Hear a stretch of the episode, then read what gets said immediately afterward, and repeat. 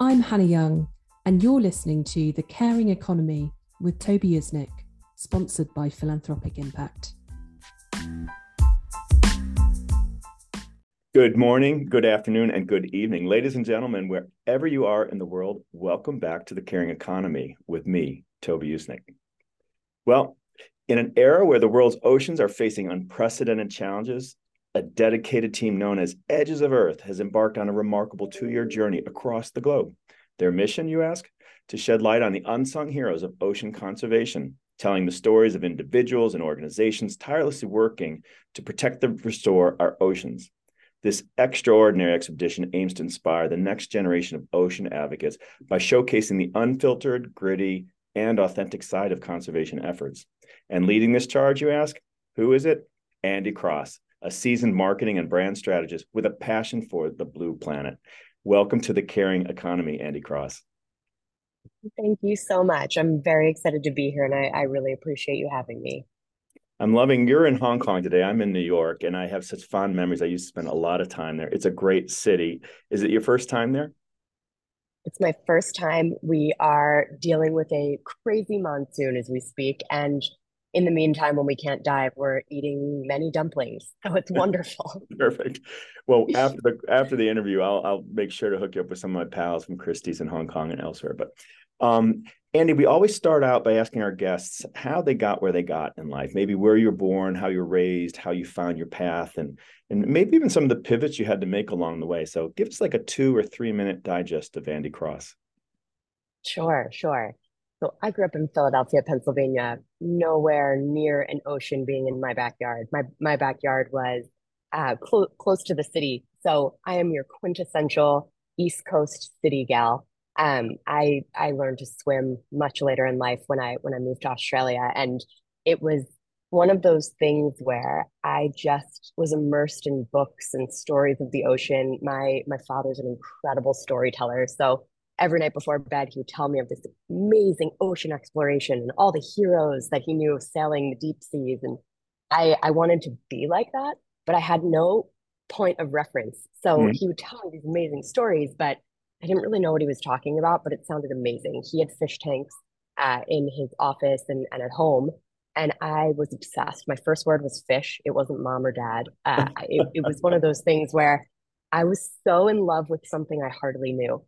So I, my parents started taking me to aquariums when I was a child, and the obsession grew quite deep.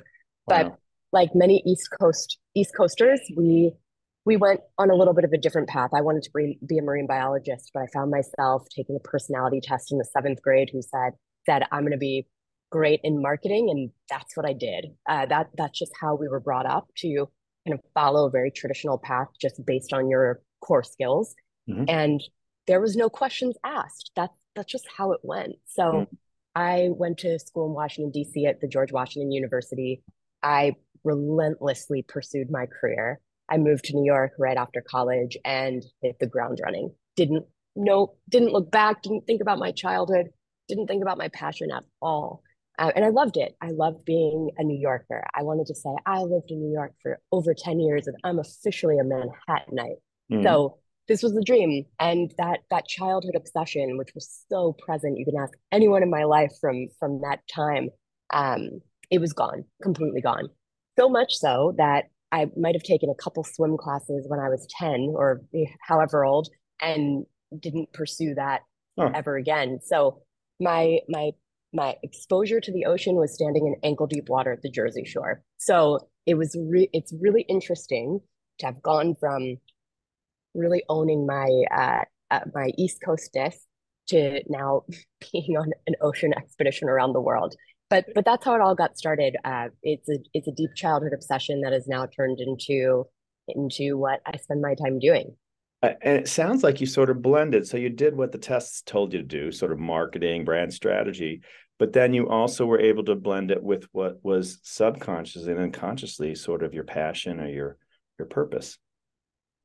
Yes. So that did not happen overnight. So I was working at a lot of the big agencies, the big marketing firms. I had worked at Ogilvy and Mather on the business development team. I'd worked at Victoria's Secret in the um, creative ops and product development team. Then I moved to a startup agency and helped them um, move from a small company to a mid-sized company. I ran my own business for a while. I worked at a venture capital firm. And then I landed myself at a company called Huge. Huge is a digital and design shop. I came in to help uh, run the global business development team. Big job. Mm. I wasn't prepared for how big that was at the time. and in my journeys, I was traveling quite a bit, more more travel than I'd ever done before. I'd never traveled alone. I'd always traveled with other people. I'd never left cities. I'd always focused on the metropolis where I felt really comfortable. And I was sent to Seattle. And I had a couple days in Seattle by myself. I, I, walked around the city by myself, and it was very felt very different. I ended up getting far into some suburbia where there was beautiful uh, water bodies and beautiful trees, and it just something something changed for me a little bit. And I said, hmm, maybe there's places outside of Manhattan that are cool. Maybe I could live somebody somewhere else. First seed planted. Then in 2017, I saw a picture of a starving polar bear on a tiny little patch of ice, mm. and something else happened.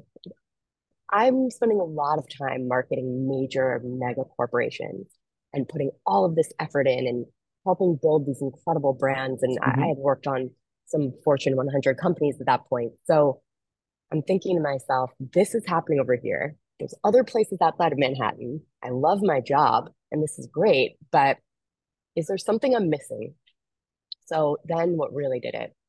I took a course at Harvard Business School's online uh, offering, and I I had a career coach, and I was in a leadership program, and I was starting to really talk to her. Her, name, her name's Diane Lapine, and she was saying to me, Andi, I don't think you're doing what you should be doing. There's some, you sound so unhappy. And I was like, me?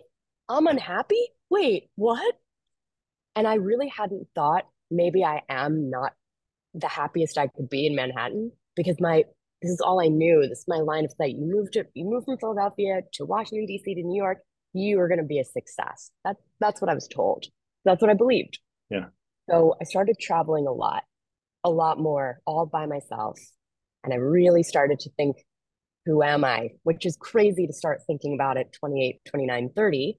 But I found that I wasn't alone in that yeah. weird, large quest, starting to ask really hard questions. I found myself in Bali for a month, like many other people trying to find their way. Eat, pray, and love. I decided I was not eat, pray, love. Um, I decided I wasn't going to leave. So I realized that the piece that was missing, I built this amazing career that I was so proud of, but I wasn't focusing that effort in the right way. I was focusing the effort on things that many other people are focusing their efforts on. And that's awesome. Th- those brands need to thrive. It's exciting, it, it creates livelihood. But for me, I thought, why not take all of the skill that I have and just start focusing it on something that needs more help than I actually even knew I, I couldn't even imagine. And so I packed my bags and I moved to Western Australia, Perth, a regional town, uh, as far away from Manhattan as I could possibly think to just say, I'm going to I'm going to make myself as uncomfortable as I can because if I am this uncomfortable, something's got to change. If I stay doing the things that I'm doing, mm-hmm. uh, I'm I'm never going to evolve. I'm never going to do the thing I really need to do. I didn't really know what that was at 1st uh-huh. um, but I knew I needed to change. And and I'm a rather extreme person. So making that jump to to Perth, Western Australia was as close as I could get to figuring it out at the time. So, did you come to that conclusion with your coach, or how, how did you sort of say, I'm going to connect these dots? It was a lot of time with my coach, a lot of tears on that call. Uh, the first call I had with her, I started hysterically crying. She she got in there very deep showed me some things that were, I, I suppose, surfacing quite obviously to people in the field, but not so much to me. Um, I had started working with her in 2018. By December 2018, I spent the month in Bali traveling around. Um, I spent some time in Singapore. I was highly contemplating Singapore. And by May 2019, I had made the move. So it was starting in 2017 where I was doing some of that mm-hmm. solo travel reading a little bit too much news, getting bombarded on my news feed with really negative stuff about the ocean from every single publication I was I had on my feed. Um, my my world was starting to become quite ocean driven without me even really anticipating it, almost as if it were a sign, which mm. I didn't process at the time at all. Mm. Um, but by yeah, by May 2019, I had just I literally called every single person I knew and said, I got a one-way ticket. And everyone was shocked. Couldn't believe it. The most New York girl you could ever possibly imagine was moving to a rural country town in a country she had never been to. it was it was that quick that quick, but I think those years 2017 and 2018 there was just so much Thanks. happening for me, so many signs, so many signs, so so much pushing, but without me fully knowing what the the true purpose and and um, desire was going to be in the long run. Got my scuba diving ticket in 2018 as part of my global travels, and that stemmed from someone asking me, "If you love the ocean so much, why haven't you spent much time in it?" And again, as a 30 year old, well, I've never thought about this. Scuba diving what i actually i honestly did not think someone like me could do something like yeah. that. So i started researching it and studying it like i don't even know how to swim. This is crazy. But i i started practicing in a in a green pool in manhattan. It was like algae green. And um i i ended up getting my scuba ticket in 2018 hardly could make it through the, the exams and I thought maybe I could be a scuba diver one day. And that was that was it. There you go. Well, I um I always thought that it would be claustrophobic, bizarrely. But when Harlan and I were once in, um, had the good fortune to be in the um, Maldives, we did get certified. And, you know, you see the oceans there, and it's, you know, you can't miss that opportunity, right? So when you got to Perth, did you have a job when you landed? Did you go into branding and marketing, or did you go into something more oceans related? Yeah. So moving to Australia is not as easy as I thought it would be. I I thought I'm outgoing and I like making friends. This is going to be perfect, and I'm going to work at an agency and find my way yet again. And if I'm in Perth, maybe I'll just start stumbling on ocean opportunities or or things that are more um, connected. That is not what happened at all. I had the hardest first year. It was like you you took the New Yorker out of New York. And I spent one year just being so lost and confused. Um, it, I found it really hard to make friends. I worked at an agency. I hated it. I was everything was just going wrong. But I needed that. I needed that that one step to really take mm-hmm. the time to think about who I am and what do I want and why did I do this. So yep. I did not like my job very much, but I was tethered to a visa. So that's how I got in. Um, I needed to find other pathways to to make it work. And so while I was working at that job, I went so hard on the scuba diving. So I I worked my job. I, I did what I was supposed to do, but for the first time in my life, my job was not my focus. It was the skill. And I trained for one year almost almost every single day and went from a non-swimmer to an advanced diver to a rescue diver all in a matter of a year almost a year. I the rescue diving i ended up having to do a bit later because of covid. And then i got stuck there. So the, the borders closed covid hit. Right. i was not able to get home and i was officially your newest non-shoe wearing perth resident that was surfing and scuba diving more than working I couldn't believe it. Um, and that's when the transformation really happened. Wow. Take us to Edges of the Earth. You're the expedition yeah. lead. What is it and how did that come about?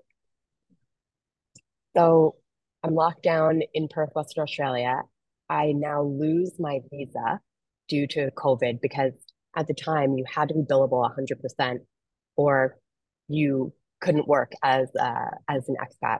So we all dropped down to less than 100% billable hours. I lost my visa. I'm in a country in the honest to God middle of nowhere. And I just kept saying, I seriously feel like I'm living on the edges of earth.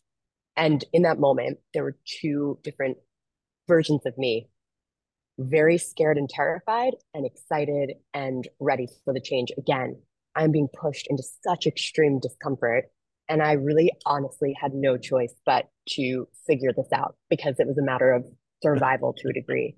Um, I thankfully met my partner during all of this. Um, and he is probably one of the most patient and kind people I've ever met.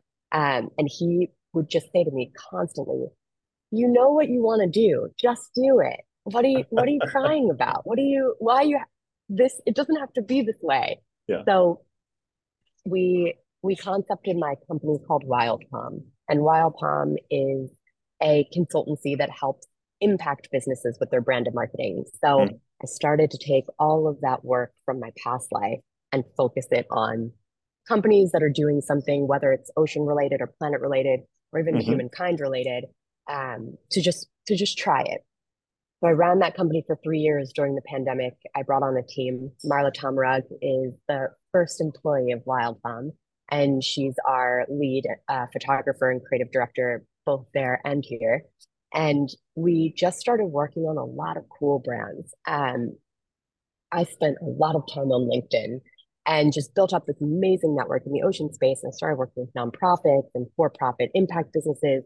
And it was great, but something was still missing. There, I was getting all of this data and insight from working with these great companies, but I just kept missing the mark. And the mark for me was how do you make people care more about the ocean when they have absolutely no connectivity to it? Someone like me, who grew up in a city who, if my dad and my, and my mom did not take me to aquariums or give me encyclopedias to read for mm-hmm. free time about fish, how do you how do you bridge that gap?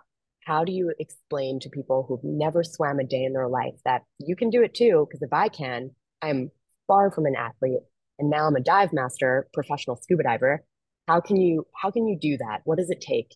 And then showing people who are on the front lines of ocean conservation who are living this day in and day out people who are all ages all backgrounds all expertise levels mm-hmm. have really similar stories but are largely untold and start bridging that gap between ocean and people.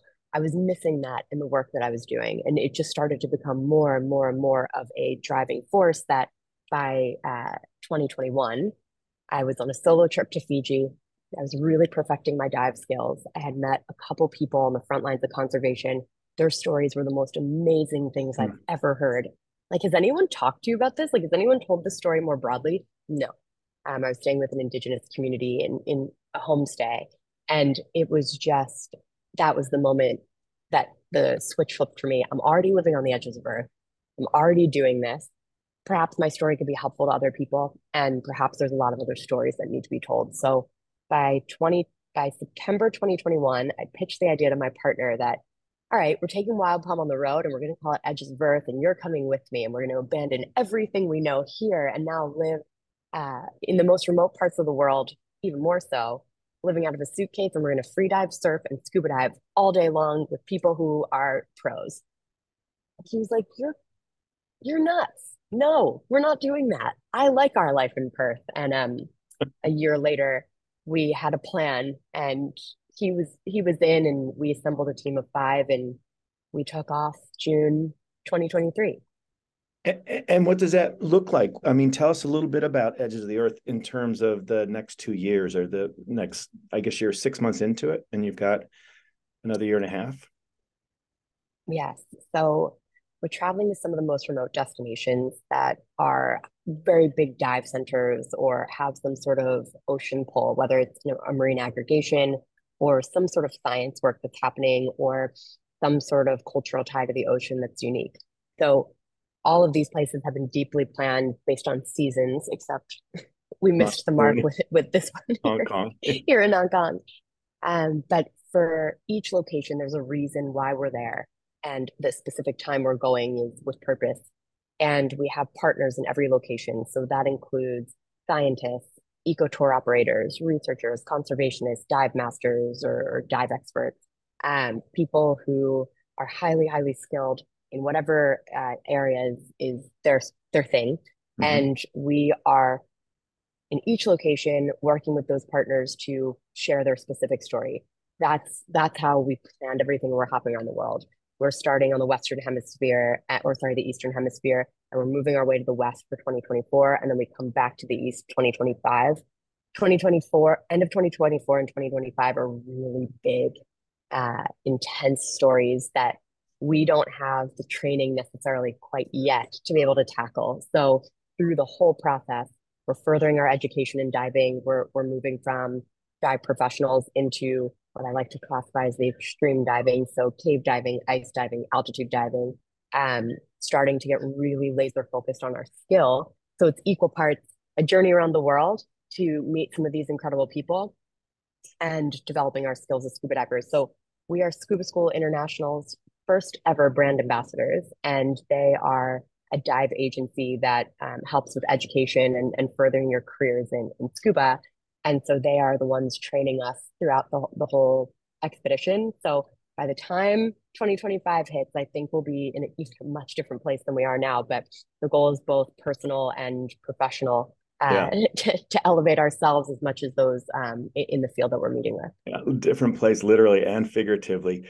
Uh, ladies and gentlemen, again today we have Andi Cross. She's the expedition lead for Edges of the Earth, this amazing conservation uh, uh, effort for the oceans. I wonder, Andi, can you tell us a little bit about, I mean, the ugliness of it? Like, what are what are some of the things that you're you're you're, you're highlighting the people that are doing the work, the organizations, but the work is around ugly things, presumably. So, can you give us some samples of what you've seen already? Yes. So for us, our spin on everything is to make sure that we tell the truth about what's happening on the front lines, but also explain the solutions and what people are doing to rectify some of the damage that's been done. But that's the position that we're in. We are going to places where the beauty is so incredible and the ocean, the, the marine life is so rich, yet there's this underlying theme of mm-hmm.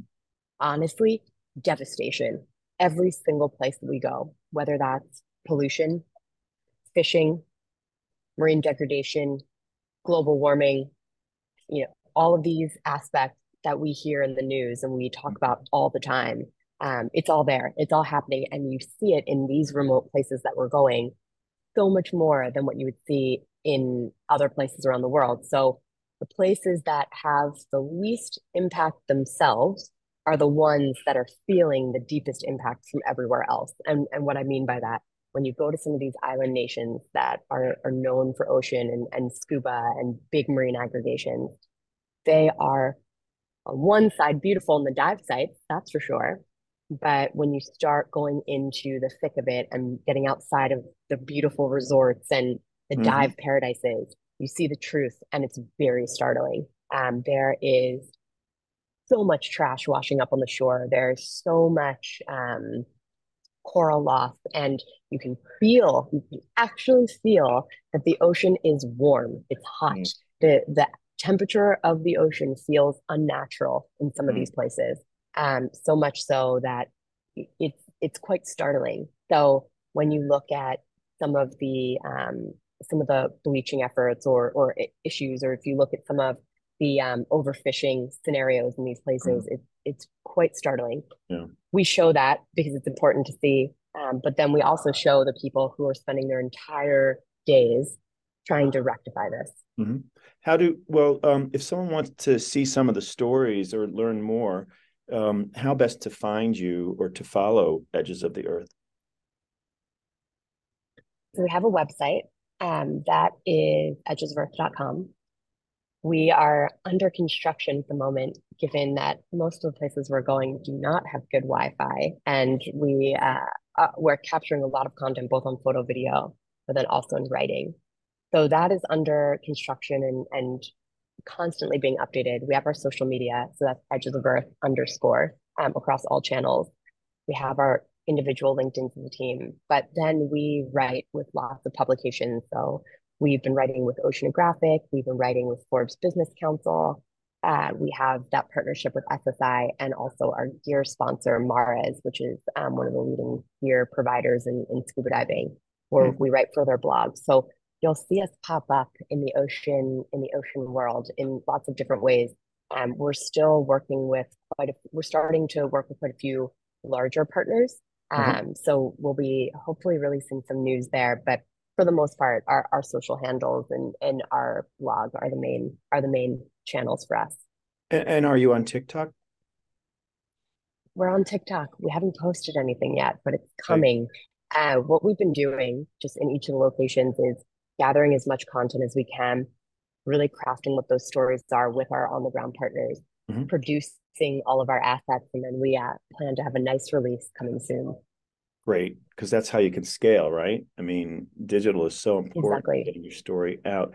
I wonder, are you, I don't want to wish this on you, but I'm thinking pragmatically, you're going to be in some zones of the world where maybe people aren't going to welcome you, you know, like governments or or businesses. Have you had anything like that happen or are you prepared for it? So we're prepared for it. We've had it happen a few times. There there's been some pretty serious pushback in some of the countries and, and locations we're, we're visiting. We have workarounds, which I'll spare I'll spare getting into. Yeah, we don't want to give your um, secrets for away. the most part, we, we'll spare that. Um, but for the most part, we're trying to go to places that really want us there, um, and work with people who are really excited to have these conversations because there are, and to be honest with you, the the response has been pretty incredible, given that there's such a void here. So there are so many people doing amazing things. Um, there we we spend a lot of time in the vetting process I have reached out to hundreds of people. Um, and some say yes and some say no. And if, if someone says no, we're, we're just not going to do it. Um, it. It's not worth it for our team and it's not worth it for uh, the trouble it might cause. Yeah. But there are a lot of people who really need help with their storytelling, and, and that's what we focus on. Yeah. And, and what about some of the, I'm thinking of um, sort of ancillary brands or, or organizations, for example, you know, Google Earth or big tech companies. Are you have they approached you? Have you approached them? Because that can help you also scale. Not yet. We recognize where we're at in our exploration journey, and being part of the Explorers Club has given us a lot of insight into what it takes to truly be an explorer. We're we're new. Um, we're not, in my mind, I, I don't want to uh, think we're onto something more than what we are in this particular moment. We are just getting started. The all we have five people on our team now, so two of them just joined us in the last four weeks. We're we're all starting to just get the hang of things. It's mm-hmm. moving really fast, and the progress is happening quite uh, a, a lot quicker than I anticipated. So possibly in 2024, but I think once we um, can really show some case studies of where we went, what we did, the people we met, the impact they have, and then the impact we've had helping them, uh, we'll, we'll, be ready to talk to some major brands. That's very cool. Um, do you uh, do you have well first of all tell our audience because i live in new york and so i know the explorers club is quite a legendary organization but tell our tell our audience who that is and why it's so significant the explorers club is amazing it's over 100 years old and it's a membership group for people who have dedicated their lives in some way to contributing to human knowledge uh, with regards to our natural world um, or our planet. So they are explorers from all different verticals, whether it's land, sea, space, you name it, they're there. And this institute, this is an institution. So the people who are in the club are highly influential. They've traveled the world. They've seen things that no other people on the planet have seen. Um, and, and they've done some really amazing discovery work. Um, there are scientists, researchers, communication experts. It's expanded quite a bit, but its core, at the center of what it is, it's, it's a research club, hmm. so a science club. So most of the people have contributed in some way to science. Um, that has been uh, a really interesting shift in the recent years, letting people like me in who have not contributed to science. Um, but it's starting to broaden and and really accept people who are changing the way in which we perceive our natural world, which is yeah. really exciting. So we were very excited when we got in. I'd been applying for 10 years until I got in. Um, I applied once a year, every year until 2017. They let me in, and I was thrilled. Um, so I'm here in Hong Kong. I'm I'm meant to meet with Michael Barth, who is the um, president and uh, chapter chair of the Hong Kong Explorers Club he and I have been working quite closely together on his new venture called Voiijer, which is V O I I J E R. And that is an app that's releasing, uh, it, it's already out and live if, if you want to check it out, but fully with all the features releasing in the next couple of weeks um, to make exploration uh, easier to cool. um, access and bringing more people into the, the world of explore, uh, exploration. Very cool. I love that perseverance. It's, it's true. If at first you don't succeed, try, try again. I have two final questions. I'm mindful of the time, and um, first one is about um, what can the average person do to be part of the solution, and then last part, uh, your pearls of wisdom, things you've gleaned through life about having a purpose-driven career or life. So, first of all, what what can the average person do around making healthier oceans or helping to conserve our oceans? Uh, this is probably the biggest question we get. Uh, we are asked constantly, "What can I do as a single person?" There's nothing I can do, and I, I want to give an example um, of Marine Conservation Philippines. This is a um, nonprofit that is based in Negros Oriental, Philippines, which is a very remote part of the world. We were just there. Their founder, Soren, single single person, uh, moved from his home to Philippines because he went on a vacation there for a couple months and fell in love. And what he, as a single person, has been able to do in this tiny little part of the world is so extraordinary. It, it's fascinating what one person's desire can lead to. So someone like Soren with Marine Conservation Philippines is a really good example of you can upheave your entire life and go do something really meaningful for the planet. He's a profit where he brings volunteers from all over the world to contribute to science, um, citizen science, uh, and leveraging scuba diving as the tool to help people better understand mm-hmm. what's happening with our natural world. People can come for two weeks two months, two years if they want, and volunteer and spend their time contributing to creating marine protected areas or beach cleanups or um, you know, really looking into the fishing problems, mm-hmm. however they want to direct their focus. Yep. There's so many projects Marine Conservation Philippines is running. Soren has created this. He works with local governments. He works with indigenous people. He works with um, local leaders. He works with schools and academia to create this ecosystem of opportunity where he's bringing as many people as he can um, in his small corner of the world into ocean. So that's one way. You can upheave your whole life. You can do something great. One person can start a movement. That's possible. On the other hand, if you're a New Yorker like me, as I was, it's really just starting to engage in the conversation first and foremost. It's starting to think about the way in which you travel. Um, we call it uh, conscious exploration. You can go to some of these amazing places, and instead of spending your vacation lying on a beach or exploring a city, you could start thinking about ways in which you're contributing to local nonprofits there or meeting with local communities where you spend your tourism dollars and maybe not stay at the big resort mm-hmm. and stay at a you know really nice um, homestay or um, lo- locally run operation and i know you're probably thinking I am not doing Look that right now. Yes. We are we are in the it's center not of a Hong Kong back, at the yeah. moment. it's not a screen back, but we are in the center of Hong Kong. So um, we we really focused quite a bit when we're in the remote locations to make sure that we're really uh, locally focused, whether it's using local currency or eating local foods, um, mm-hmm. things like that. Yeah, and even in New York, um, we could just think about, you know, what are you eating? Like, do you have to eat tuna, exactly. or do you want to eat more um, vegetarian, or at least don't waste food? Right, top three contributor think, to climate change. I think that's exactly it. How we consume, how we shop, how we all of these things are adding up. And if we make these small tweaks even the smallest one turning off your lights or turning off your air conditioning all of these things add up. So when we're thinking what can i do? I'm not a part of this problem. We're all part of the problem. All of us can do better. We've learned on this expedition how much it takes to just power our computers when we're in these remote parts of the world when we plug into a generator and think that our world is so important that we mm-hmm. have to be connected right now. And it takes a lot. Uh, it, it's pretty startling to see.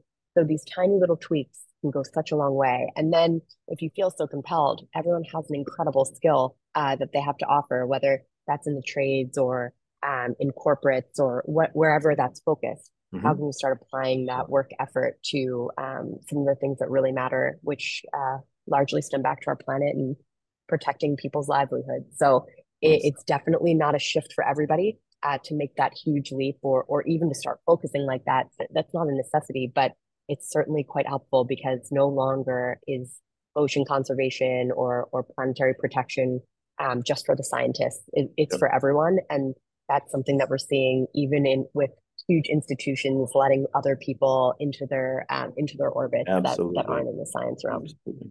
And then what about your pearls of wisdom? Any uh pearls of wisdom? Yeah. Lessons learned. I love that you started at that you've come full circle in terms of that interpol you had as a young kid and then going through life not even connecting with it and all of a sudden boom here you are. It sounds so beautiful. Mm, thank you. I will say a, a lot of people ask me, am I upset? Am I upset that I, I didn't do this sooner? And the answer is absolutely not whatever path you take, wh- whatever the journey looks like, you you have to own those moments for what they were. I had an amazing time yeah. building a career in New York. I, I, look back on that with the fondest of memories, and it, I would not be doing what I'm doing now if it weren't for that training from some of the greatest marketers on the planet. So mm-hmm. I feel really fortunate to have grown up in New York. I feel really fortunate to not actually pursue a dream of swimming and scuba diving because what that has shown me is you can go from absolutely nothing to something if you put in the work. I mm. was having a conversation with someone last night saying, for me, it all comes down to the motivation and drive. And when you feel burnt out, what does that mean? Why is that happening? Taking those mental breaks or disconnecting or going off the grid, whatever you have to do to find that spark again to keep you going in, in moments of uh, big change or or mm-hmm. life of people. And then being okay with being the novice. So as a 35 year old, recognizing that I have such a far way to come. And even when I was, you know, reaching 30, realizing I actually didn't know how to swim a lap in a pool, you have to just be okay saying, I don't know how to do this and I need help and I want the help. And finding people who are willing to support you in that way and listening to them, really, really listening. If they say you're not doing something right, just accept it and, and go and don't let the ego get in the way um, because the minute ego steps in, you're you're you're not going to have the same experience. And I guess I highly recommend, with from the bottom of my heart, step outside of the comfort zone of what you know. If that's a metropolis or a big city or even suburbia or even a rural community, and you want to go see something completely different, do it because it will open your eyes to other ways of living, and perhaps you can pull from the greatest hits, the places mm-hmm. that you visited, to create the life you've always wanted. And maybe you don't need as much as you thought because the natural world around you can do a lot to make you happy um, and it's all for free. Such words of inspiration and i really value them. I i try myself to try and have less and coach other people to have less because if you can reverse engineer you realize how free you are of worry on so many things and that you can share things more. So it's a variation on that. Andi Cross the expedition lead of edges of the earth this amazing global two-year adventure an expedition to save our oceans. Thank you so much for joining us on the Caring Economy, and best of luck in Hong Kong when the monsoon is over. Thank you, thank you. I appreciate it. You'll come back in year two. Yes, absolutely. Thank you for listening to The Caring Economy with Toby Usnik. Please share your comments and questions with Toby via Twitter at T Usnik or LinkedIn at Toby Usnik and thank you for sharing the caring economy with your friends and colleagues.